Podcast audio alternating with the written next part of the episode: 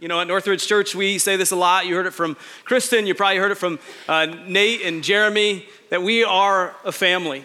Each and every week at Northridge Church, we say welcome home because we take the family seriously, that we together are a family. And so, if you're a parent here, whether your child was dedicated or not, we want you to know as a church that we're with you in the journey. We are here for you when things get tough and we are here to celebrate when things are good. And so, to everybody, welcome home and welcome to Northridge Church. We are thrilled and honored that you're here this morning. And, you know, I'd love to start by just asking you a question. You know, if God, and let's just kind of define who God is, right? We're not talking about some mythological being that was invented. We're not talking about some statue that we worship or we put in our desk cubicle.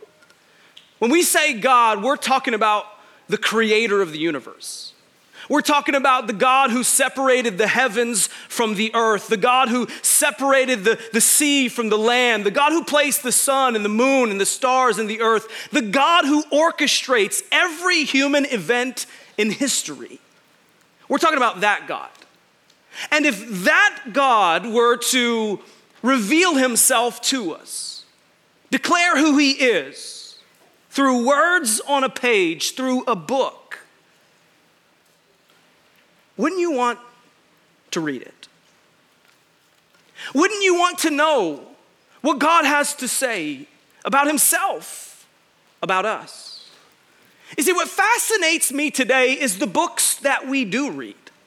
Right? If you were to Google some of the most popular books in society, you might come across a list like this Many of these I would believe we've probably read Harry Potter, The Hunger Games, The Chronicles of Narnia, The Lord of the Rings. There's business books and leadership books. There's every self help book you can imagine. And when you think about these books that we do read, what we often, how we often describe them is these are books that we can't put down. Books that we are engrossed into the storyline, books that have changed our lives. But yet, when it comes to the very words of God in His book, what it's become is an app on our phone that is rarely opened, or a book that sits on the bookcase collecting dust. And I think it's because, if you're asked the question, why is that?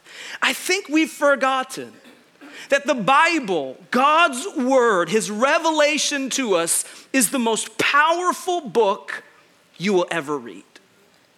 Right? The Bible, God's words to you and I, there's no book that compares to it. There's no book that yields the power the Bible can have in our lives. And here's what I believe if you would choose to give space for God's words in your life, it will change you. You see, if you weren't here with us last week, we started a brand new series called Getting to Know Your Bible. And in this series, I, am actually really excited about this journey we're going on as a church because in this series, we're talking about why we can trust the Bible. We're talking about how the Bible was brought about, how it came to fruition. We're talking about how we can learn to approach our Bible with confidence.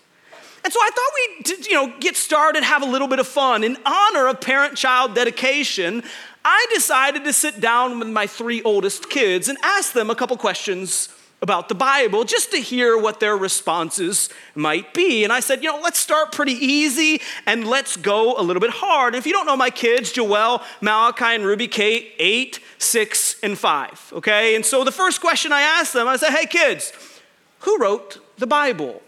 And so quickly, Malachi and Joelle, they raised their hands. I, I know, Jesus. And anytime you're around a pastor, right, 95% of the time, if you say Jesus, you're good. Ruby Kate, my five year old, she wanted to be a little bit different. She said, God.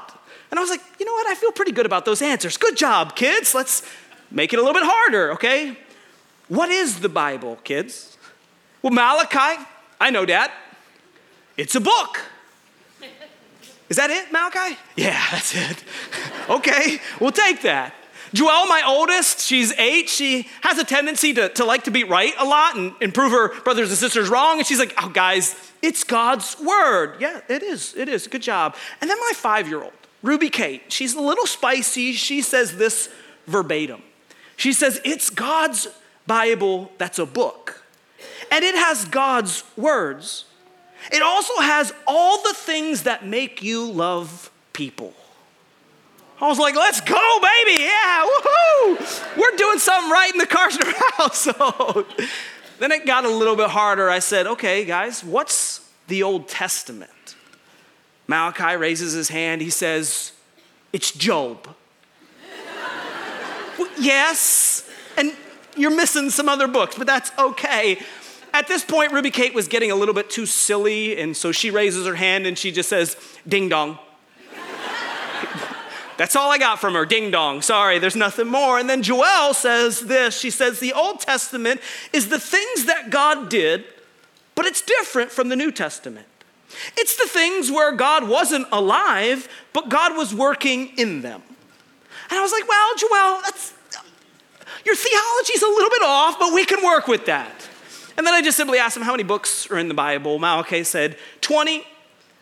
Joelle said 65, and then Ruby Kate looked at, at both of them and like, guys, duh, there's one book in the Bible. and you know, it, it was a fun experiment with my kids to see what their knowledge of the Bible was, but yet I think there's some truth in that. Because I think sometimes when we approach the Bible, a very complicated, confusing, long book, we at times can feel like children, ignorant to the pages and what they have for us. And what that leads us to is that ignorance, that, that, that, that, reading the Bible, we get confused and it becomes complicated. What it leads us to is just this conclusion where it's easier to avoid the Bible than actually engage with it. And so this morning, as we continue in this series, I want to do th- two things for you.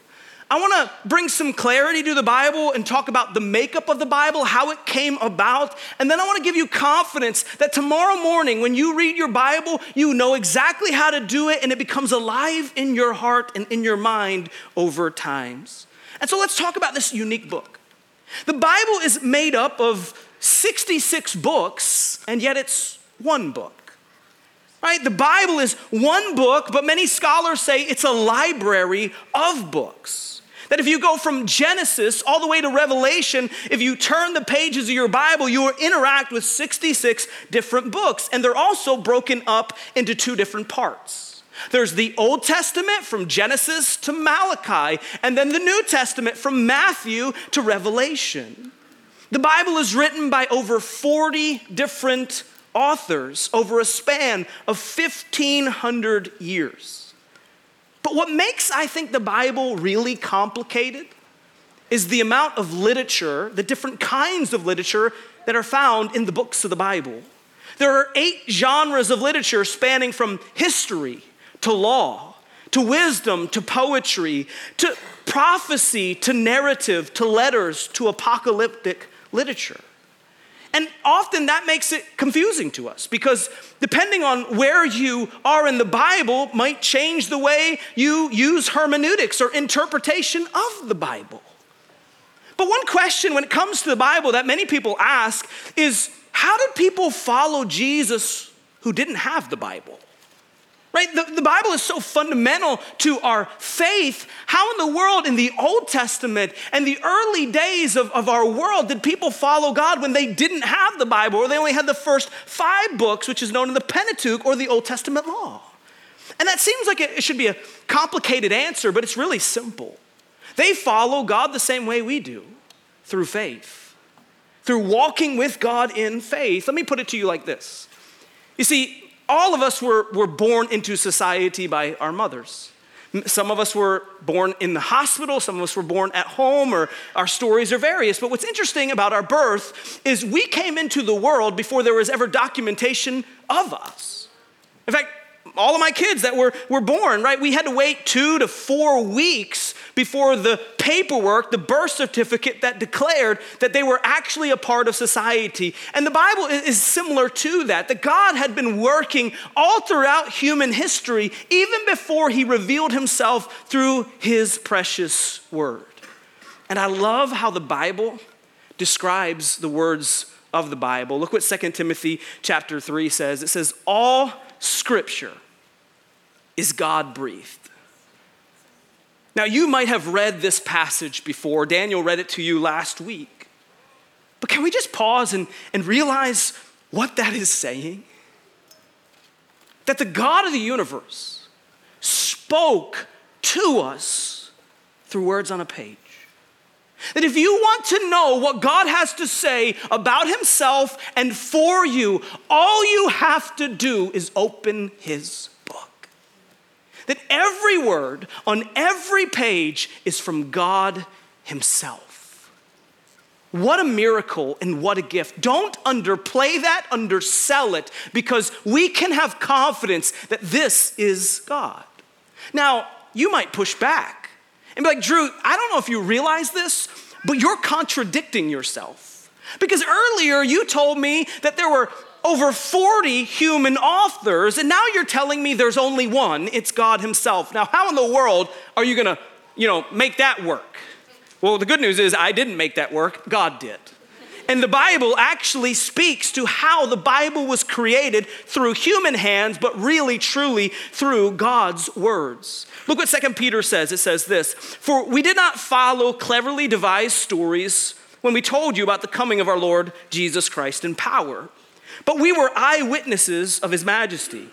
He received honor and glory from God the Father when the voice came to him from the majestic glory, saying, This is my Son, whom I love with I am well pleased. We ourselves heard this voice that came from heaven when we were on uh, uh, with him on the sacred mountain. We also have the prophetic messages as complete, something completely reliable. I love this next part. It says, And you, that's me and you, will do well to pay attention to it. As to a light shining in the dark place until the day dawns and the morning star rises in your hearts. He says, above all, so this is really important. Above all, you must understand that no prophecy of Scripture came about by the prophet's own interpretation of things. For prophecy has never had its origin in the human will. But prophets, though human, spoke from God as they were carried along by the Holy Spirit. And so, what Peter does here in the Bible is he gives us a window in how the Bible came about. That God could use 40, over 40 humans, but yet still speak clearly by himself. And Peter, he, what he says is the Bible is written through a divine and human partnership. That God merged with humanity to bring about his revelation to us. And so let's talk about this partnership and how it worked. Let's, look, let's talk about the human side first right? God used normal people, ordinary people, to pen his words. Right, I've told you there's very different authors, over 40 authors in the Bible. And Peter actually says many of the authors of the Bible were eyewitnesses to the things that they recorded. And so they were there when it took place. They saw it with their own eyes and they wrote it down for us to see. He says the prophecies of the Bible, God often gave people visions of things they would that would come true that they would write down themselves. And to give you an example of, of how this works, we go to the book of Luke. Luke was a doctor, uh, uh, he was a disciple of Jesus, and look how he starts his book. He makes it very clear to all of us his intentions. He says this Many have undertaken to draw up an account of the things that have been fulfilled among us, just as they were handed down to us by those who from the first were eyewitnesses and servants of the word. With this in mind, since I myself carefully investigated everything from the beginning, I too decided to write an orderly account for you. And so, Luke, before he says anything about what he saw, he just says, I want you to know the things I'm writing, I've investigated and I've seen with my own eyes. And so, God used over 40 human beings to pen his words. But how can we say they're all God breathed? How can we know? Well, Peter tells us, he says, for prophecy never had its origin in the human will. But prophets, though human, this is really important, spoke from God as they were carried along by the Holy Spirit. So, yes, God used humanity, but the Holy Spirit, who is God Himself, guided every word from human hands. God used people to breathe His words on the page. And if you think about it, what's so unique about the Bible is you can actually see the personalities of the authors on the pages. Many scholars have studied the Bible in its depths, and they can easily and clearly show you the words of Paul versus the words of other writers because God still used humans' personalities, their styles of writing, their passions when He wrote the words. But the Holy Spirit guided every word on every page. And you think about what a miracle that is. That God inspired humanity to reveal himself to humanity. And so let's go back to my original question. If we can be confident that God wrote a book to us and for us, wouldn't we want to read it? wouldn't we want to know what God has to say? What would really stop us from reading it? And I think many of us, we have the desire. We, we truly do want to read the Bible, but if we're honest, we're a little bit intimidated. We're intimidated that it will be confusing and we won't understand it. We're intimidated that, that, that man, I, I, I, won't get the results that, that someone promised, right? The pastor told me the, the Bible is the most powerful book that I will ever read, but I've been reading it for weeks and weeks and I don't see any change. We're intimidated because honestly, some of you, you just don't really care what God has to say about your life and you're not ready to submit to what God has to say for your life. And so we just do what most people do let's just set it aside and read all the other books that people have written. And just hope through osmosis that the Bible will somehow reach our hearts. But today, I want to give you confidence tomorrow that you can approach your Bible and know that God is speaking to you and you can hear his voice. And so I want to talk about four things, four simple things that you and I can do that will help us approach and read our Bible with confidence. The first thing that we need is obvious it's a rhythm of reading. It, it's, it's just a daily commitment in the morning or in the evenings or at your lunch break. I'm going to read God's word. I'm amazed at how many people I sit across the table with and they want to know God, they want God to change their lives, and yet they don't go to the very book that God wrote. Right? They, they don't read their Bible. And listen, I know for some of you, you just don't like to read. Can I tell you, I am that person. I do not like to read at all, partially because I have dyslexia, and a lot of times the things that I read aren't actually there. But I don't like to read. And so, you know what I do in the mornings? I don't read my Bible, I push play on my Bible and I follow along. With technology, we have all the ability and the resources to, to read our Bible with confidence. But some of us were afraid because I've tried, Drew, I've tried reading my Bible and it just doesn't make sense. But can I ask you, man, I, I would, I would suggest that many of us are movie watchers. We've probably all seen a movie. And there's movies out there that are like mysteries or like thrillers, things that you got to kind of put the pieces together. You have to understand the plot. And like those movies, right, we've watched them for the first time and we're like, wow, that, that was a pretty good movie. I really like that. I'm just not sure how everything worked out. And so, what do we do? Over the course of maybe a month or two months or a year, eventually we come back to that movie, we put it in our DVR or Blu ray, or I don't even know what is out there anymore, and we, we, we push play. And guess what? When we watch this movie the second time, we're like, wow, I never saw that. Wow, that, that connects to that, and, and, and it grows in our heart at a deeper level. Can I tell you, the Bible is the same way. The more you read it, the more it becomes alive in your life. The more you see, I've been reading the Bible since I've been a little boy. I've read the stories thousands of times, and I'm always amazed at how I can read a story I know inside and out, and God shows me something different that I never saw before. Because the Bible is powerful. Let me just give you a tip when you read. I think this is a huge tip that many people don't do is there's actually scientific proof that when you read something and you write it out, it connects completely differently and deeper in your brain. And so when you go to read your Bible tomorrow, read a chapter and write it out and see what God does. But most of us, we try our Bible. We've read it for a couple weeks, a couple months, a couple years, and, and we didn't like the results. We didn't feel God's power. And so, you know what we do? We quit. We give up we throw in the towel. And can I just simply ask you, how many things in your life that have great value did you get on the first try? How many things in your life that you hold dearly to did you have to fight for, work hard for, grind a little bit for? The Bible's the same way. That if we would give it a rhythm of reading in our life, I believe with my whole heart, I am living proof of it. The Bible, if you give space over time, it'll change who you are. It'll soften your heart. It will renew your mind. It will change your actions. And so the first step is just to have the habit, the rhythm of reading it. The second, while you do that habit, make observations. You know, we try to complicate the Bible and make it hard, but sometimes when you read your Bible, it's as simple as just asking good questions. View it like a mystery.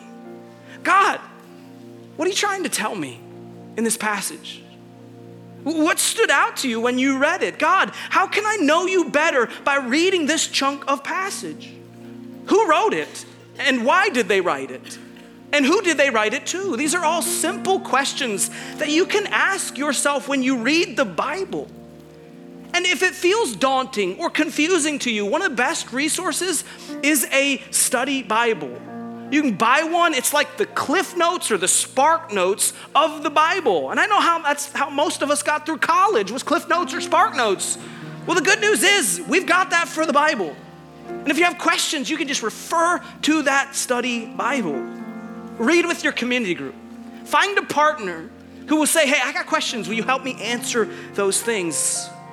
And so we read it, and while we read it, we make observations. The most important piece, we apply it to your life.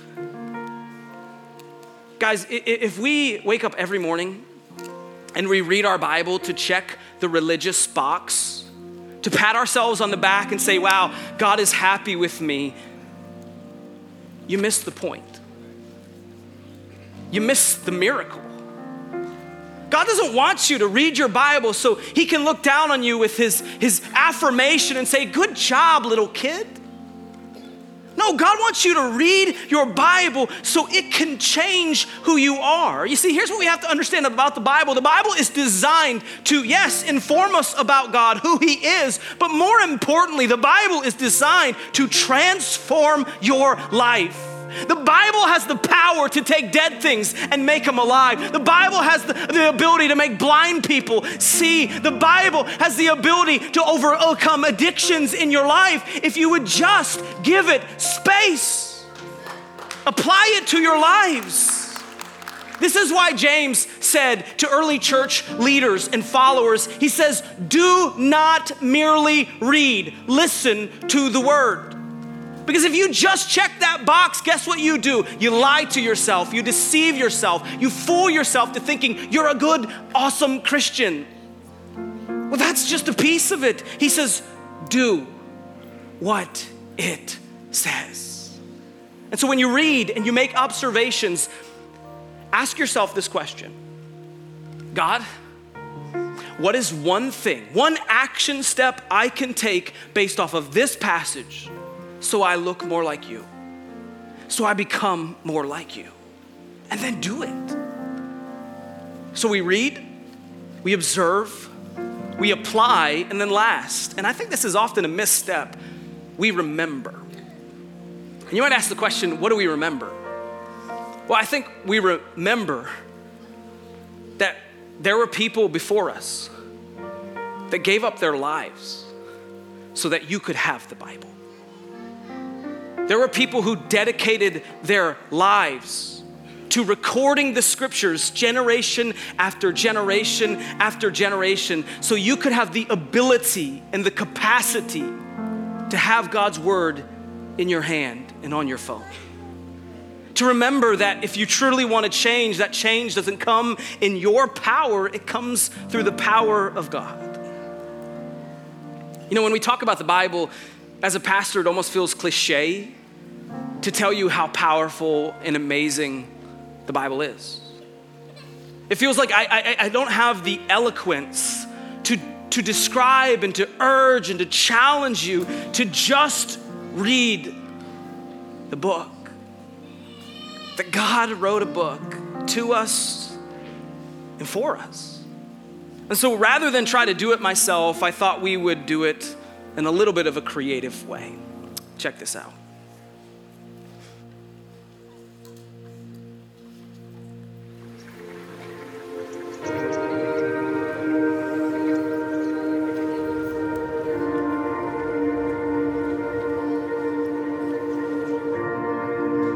God wrote a book. That reality blows me away every time I stop to think about it. Pages and pages of God, His thoughts, His words, His heart, right there, just a few inches away. I can carry it with me everywhere I go, read it whenever I want. When we open the Bible, what do we see? We see God Himself in this book. We meet Him here or we don't meet Him, not with any hope of friendship. Reading the Bible is one of the most important things we can ever do. It's more valuable than anything we own, sweeter than anything we have ever eaten. It is literally more important than breathing. But that's not always what we see and feel when we open our Bible. Our weak, tired, distracted eyes look, and all we see is a lifeless, boring portrait on the wall. But it's not a portrait, it's a window. It doesn't hang lifeless in an old frame on the wall. It breaks through the wall into another world, the real world the lasting world, the better world. And through this window shines a divine light that changes everything around us. We all know that the road to knowing God is not easy. Discipline and resolve are important, but they can carry you only so far. A few days, a week, maybe a month, for the long run, we need something stronger, more compelling than discipline and resolve. There are too many traps along the path, too many hurdles. At the root, the reason we don't read the Bible is that we don't want to read the Bible. We don't see joy, peace, and life when we see that leather binding on our shelf. We see a wall, not a window. The boring portrait, not the never ending beauty beyond. So we put it off, leave it shut, and move on. We stay in bed and we miss the miracle.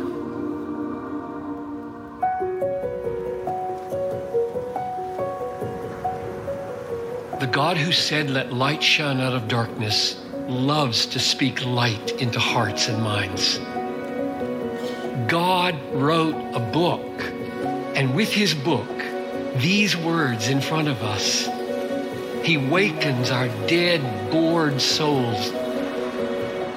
He frees us from bondage to sin, from desires that rob us of life.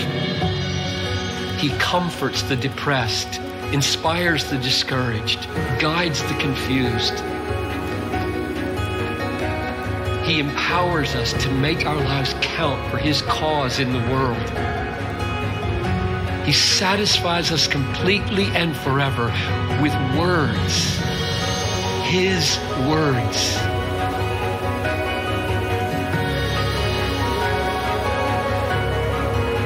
So, will I read my Bible tomorrow? Where else would I go? How else will I know Him? How else will I prepare myself to enjoy Him forever? Yes, I'll spend the rest of my life looking out of this window, watching, waiting for another sight of Him, another miracle, another glimpse of my God.